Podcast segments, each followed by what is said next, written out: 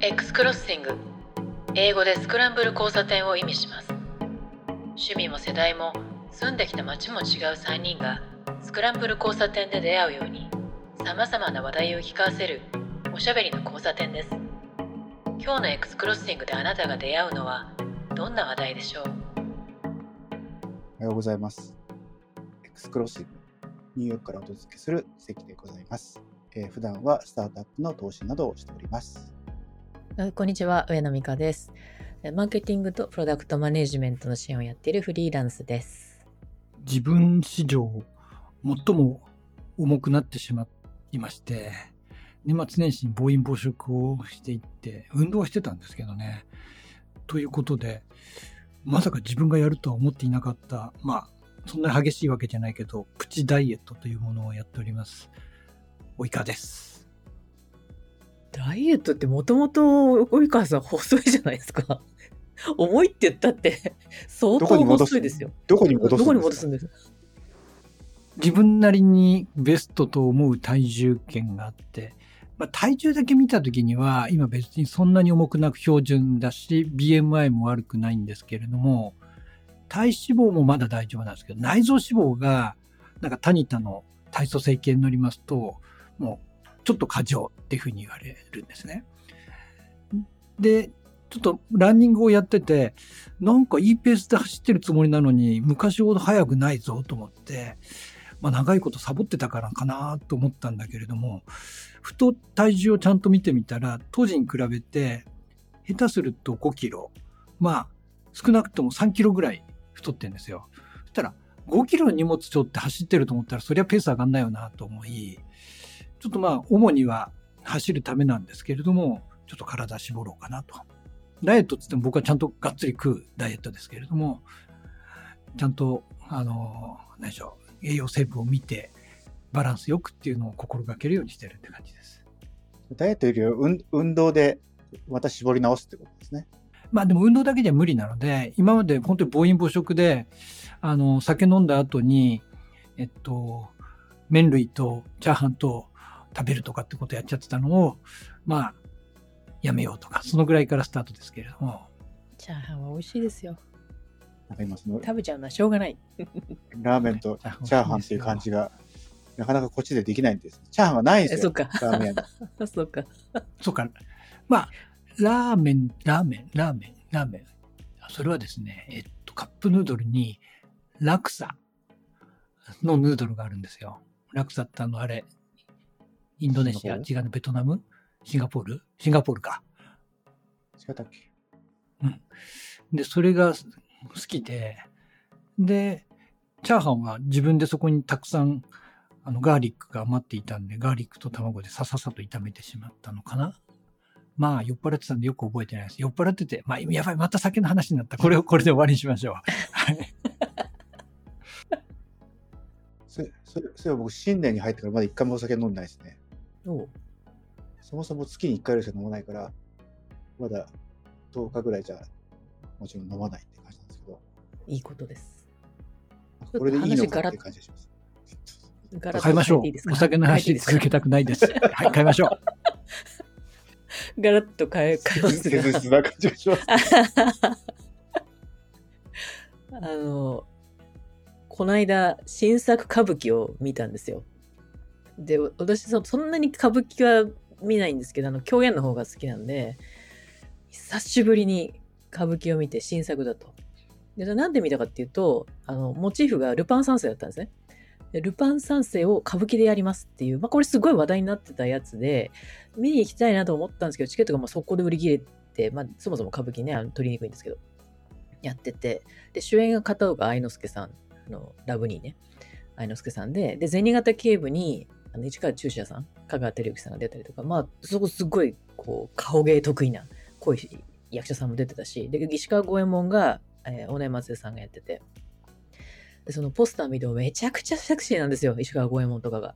で、楽しみに見て、で、チケット取れなかったけど、あのストリーミングで配信するというのがあって、で、ギリギリ滑り込みで見たんですよね。で、それが、あの、松竹の、えっと、ストリーミングでもやってるし、で、もう一個が、あの、フールフル、日テレが買収したね、買ったね。フルの上でチケット買って、そこで見れるっていうのもあったんで、すごいアクセスしやすかったんですよ。で、見たんですけど、まあ、そもそもルパン三世がモチーフなので、ものすごく親しみがあって見やすかったんですね。で、歌舞伎もともと見やすいですけども、あの、派手だし、言葉もわかりやすいし、なんですけど、で、そのルパンがいる、事件がいる、えー藤子ちゃんも出る、それから銭形警部がいて、で、その石川五右衛門っていうのを本当に江戸時代にいたの。石川五右衛門、そこと結びつけてストーリーが成り立っているんで、あ、うまいストーリーだなと思ったし、あのいろんな刀を盗んでいってでその刀が2つ揃うとある宇宙からあの来ている異星人から来ている人間ではないものがあの化けていてそこからお宝をまた取るみたいな。ちょっと SF 感が入ったストーリーだったりもしてものすごくあの歌舞伎を知らない人でも多分ぐーっと引き込まれて見れるようになっていたんですよね。で、ルパン、ルパン逮捕だみたいな、ああいう言い方とか、あとルパンの声真似を愛之助さんもするんですけど、それがまたすごい似てるし、随所に、あの、このルパンで育ってきた世代とかね、見たことある人にはもう胸に刺さる演出がいっぱいあって。で、あの、江戸時代には絶対ないけど、あの、えー手錠手錠に縄つけるじゃないですか、銭形が。で、こうやってまあ振りますでしょ。あれも出てきたりとかして。で、ああいうのがあったんで、で、歌舞伎ってその数百年続いてるものを、ああいう伝統芸能の人たちって同じように数百年先にどうやってつなげていくために何をしていくかっていうのを常に考えてる人たちだから、ものすごいクリエイティブないい取り組みだなと思ったんですよね。で、ここで歌舞伎初めて見る人いますって一番最初に、幕間に、あの、どなたかが、役者さんが舞台から聞いたんですけど、結構な人たちが手を挙げてて、ああ、初めてこれをきっかけに歌舞伎に触れてるっていう人たちもたくさんいるのは大変いいことだと思いました。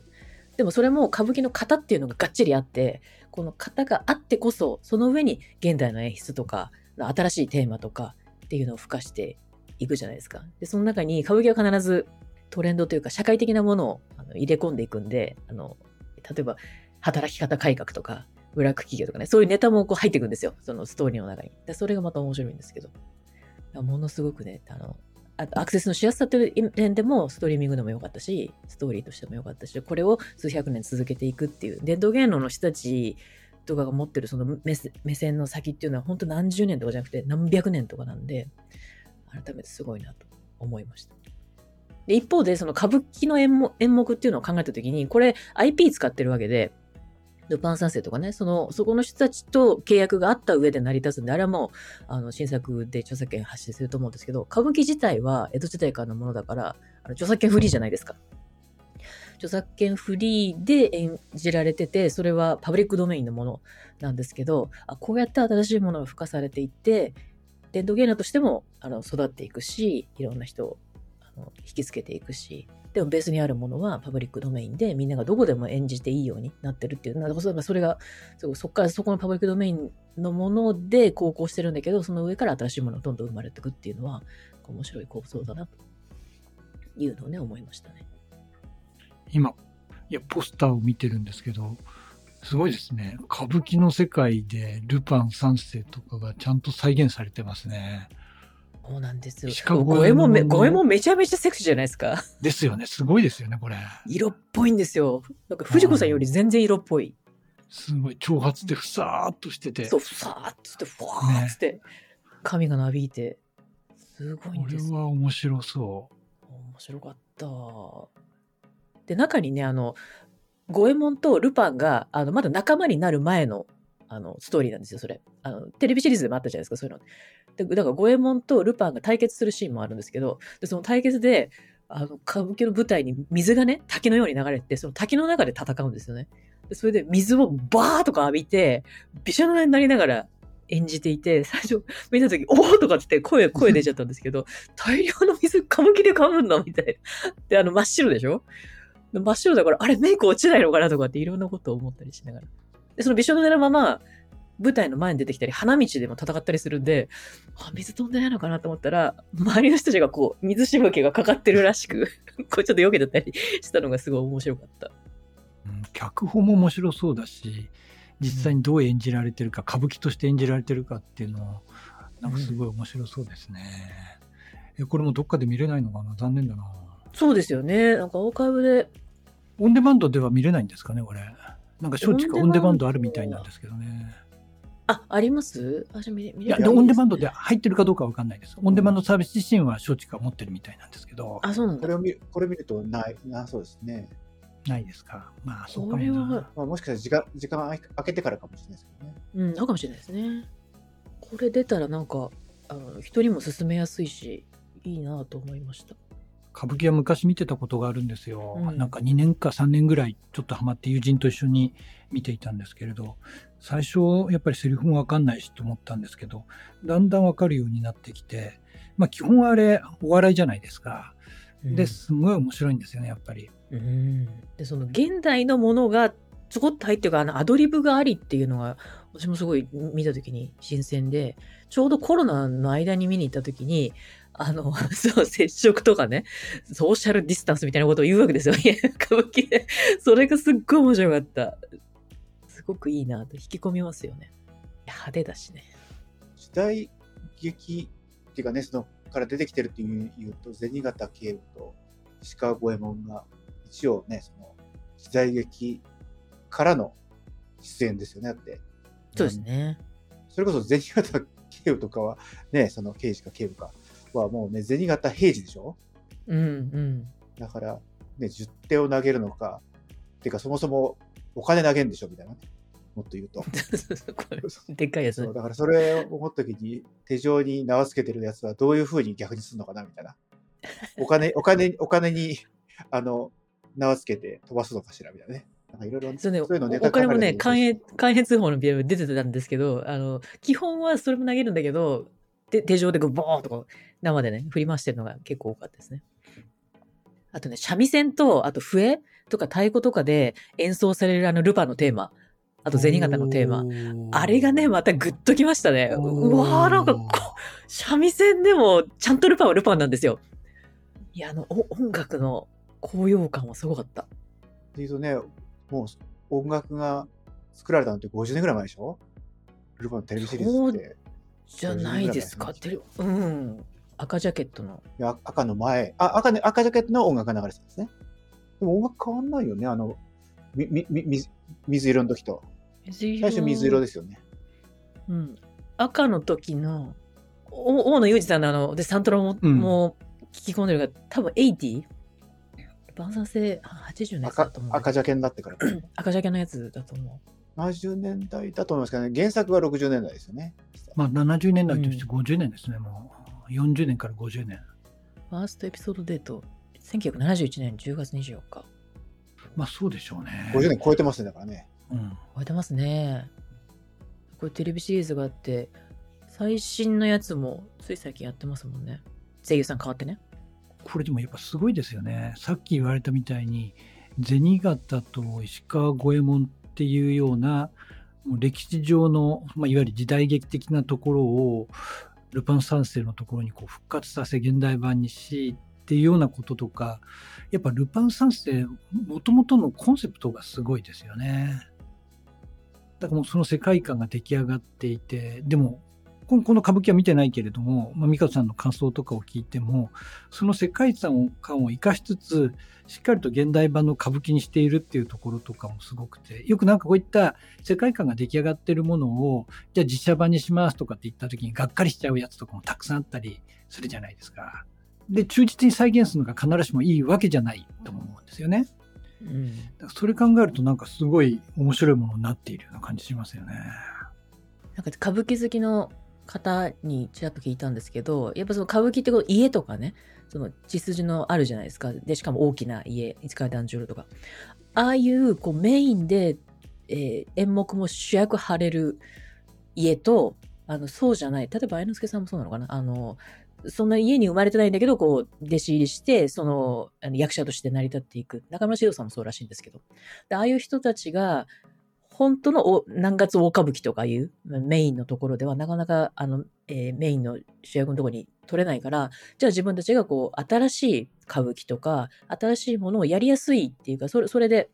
自分たちの創作とかね、主役あったりとかっていうところになってるんだよと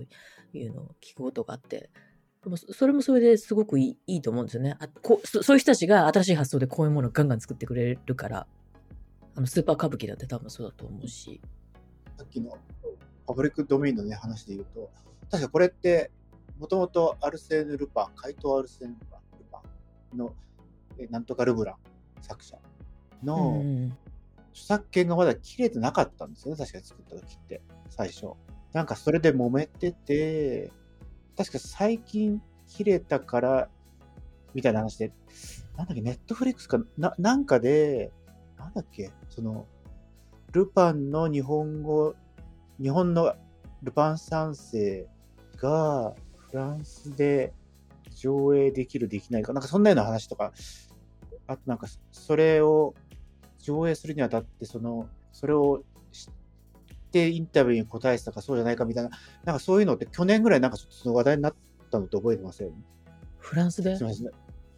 多分フランフランスはすごい、だから、ルパン三世、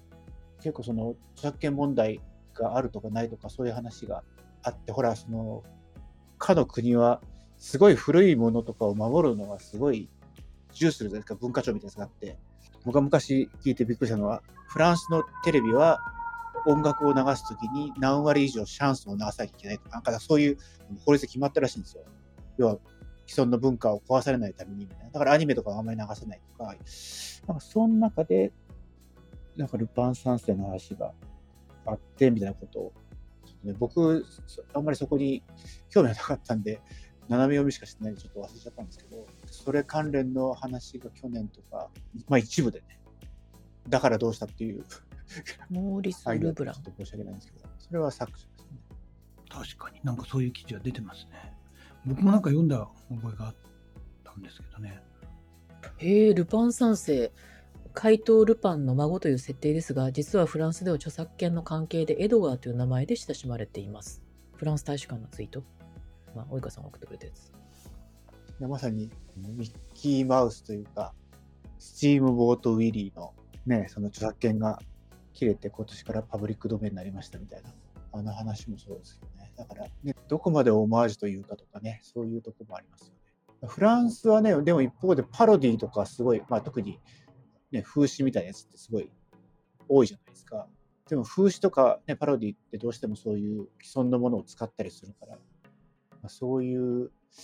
確かどう、確かフランスはなんかどういうのだったらオマージュなのかとか、3、4年前にイスラム系のやつをこう、オマージュした新聞社かなんかがテロで襲われたじゃないですか。で、十何人亡くなったってやつ確か。うん。そういうのでも、やっぱりその、どういうのは風刺で OK でとか、こういうのは著作権違反でダメだとかって結構、確かにほ法律で決まってるんですよね、いろいろ。大陸法なんで。ここで話しても、全然詳しくなくて、思い、知ってる話を寄せ集めで話してるだけだから、結論にならないんですけど、そういうような話もあった。はいえー日本のね、ルパン三世の連載は、その1967年だけど、連載当時はアルセーヌ・ルパンシリーズはまだ著作権の保護期間中だったって。なるほどね。これ今ちょっといろいろ記事見てたんですけれど、そういえば僕が子供の頃ルパン三世を見ていた時に、アルセーヌ・ルパンとか、なんかそっちの原作の方も本読んでたかなんかで知ってた気がするんですよね。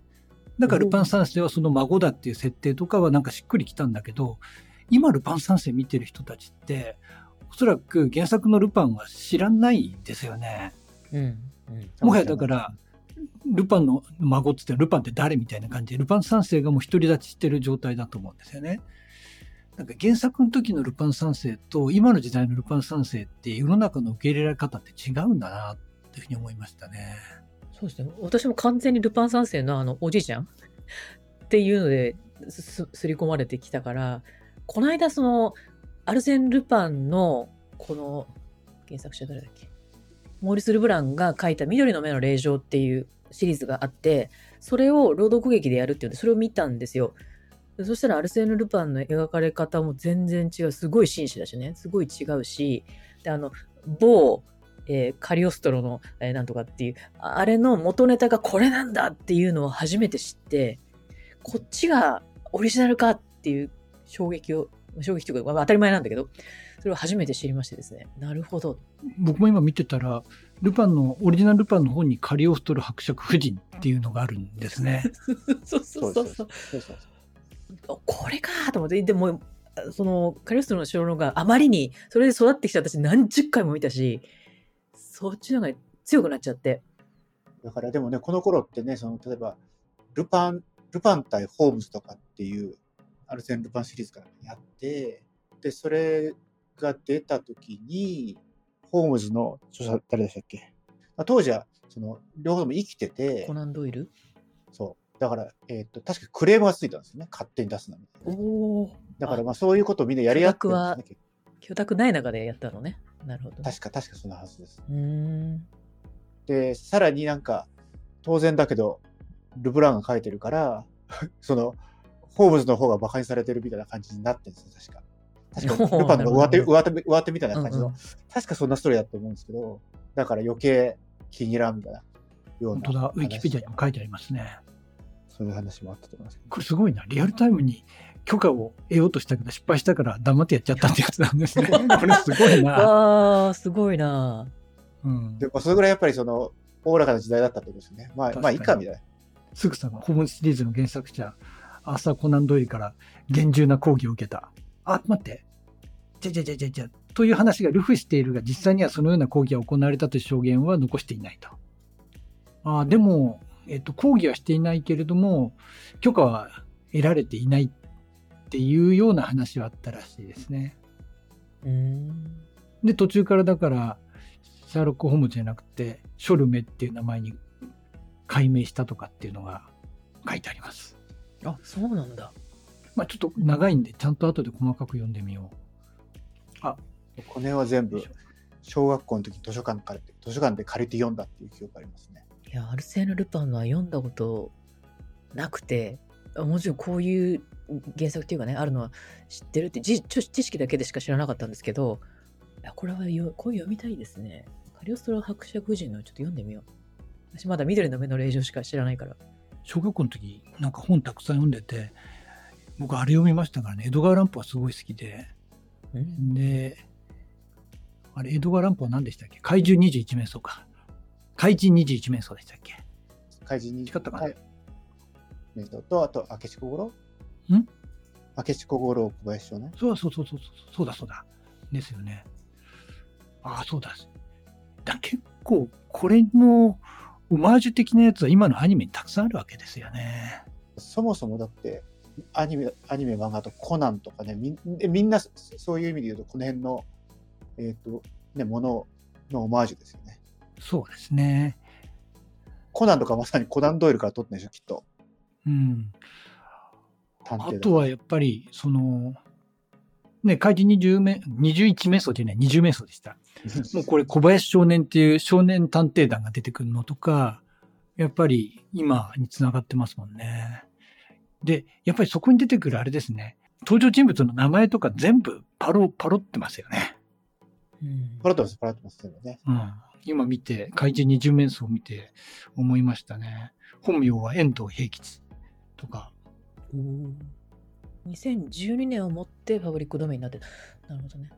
いや、それでこう、また新たなね、作品、こう、インスピレーションを受けてとか、まあ、名前をちょっともじったりで持ってきたりとかして、で、しかも、キャラクターの像が似てるとかね。でも、別の作品として成り立っていて面白くてっていう、そういう、こう、創作がね、生まれるっていうのは、いいことですよね。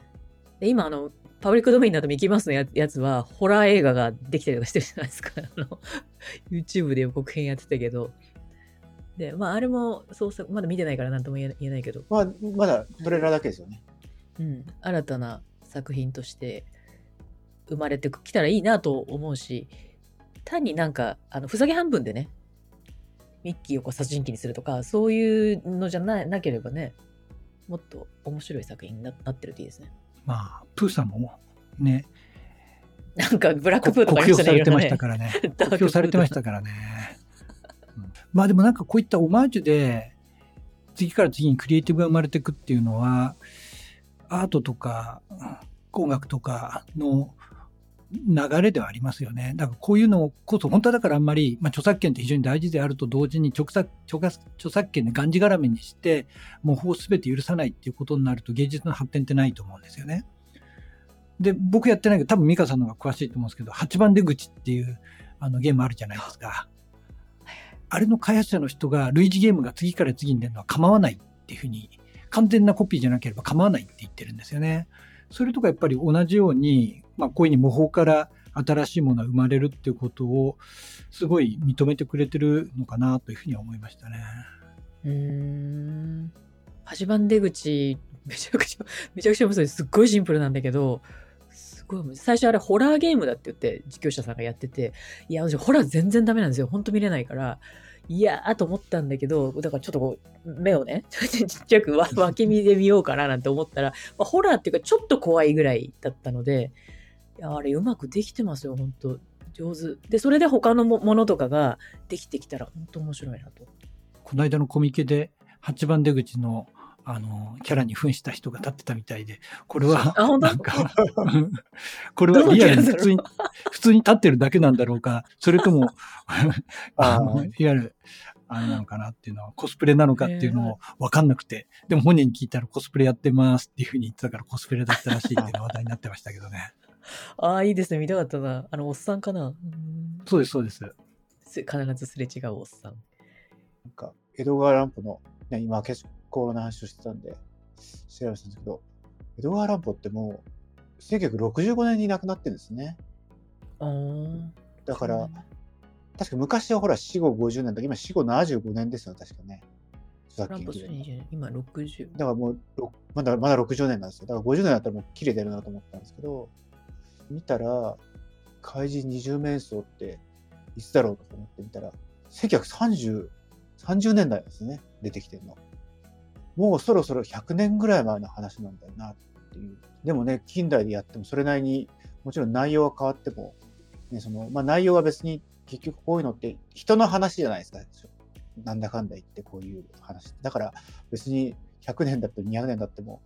舞台はちょっと変わっててもほとんど大丈夫みたいな。さっきの歌舞伎と一緒で、あの見てて、見てて、昔の話でも別に面白いっていうのは別に舞台が面白いわけじゃないじゃないですか、きっと。で、ストーリー展開が面白いって話だから、それは変わんないんだろうなっていうちょっと思いましたね。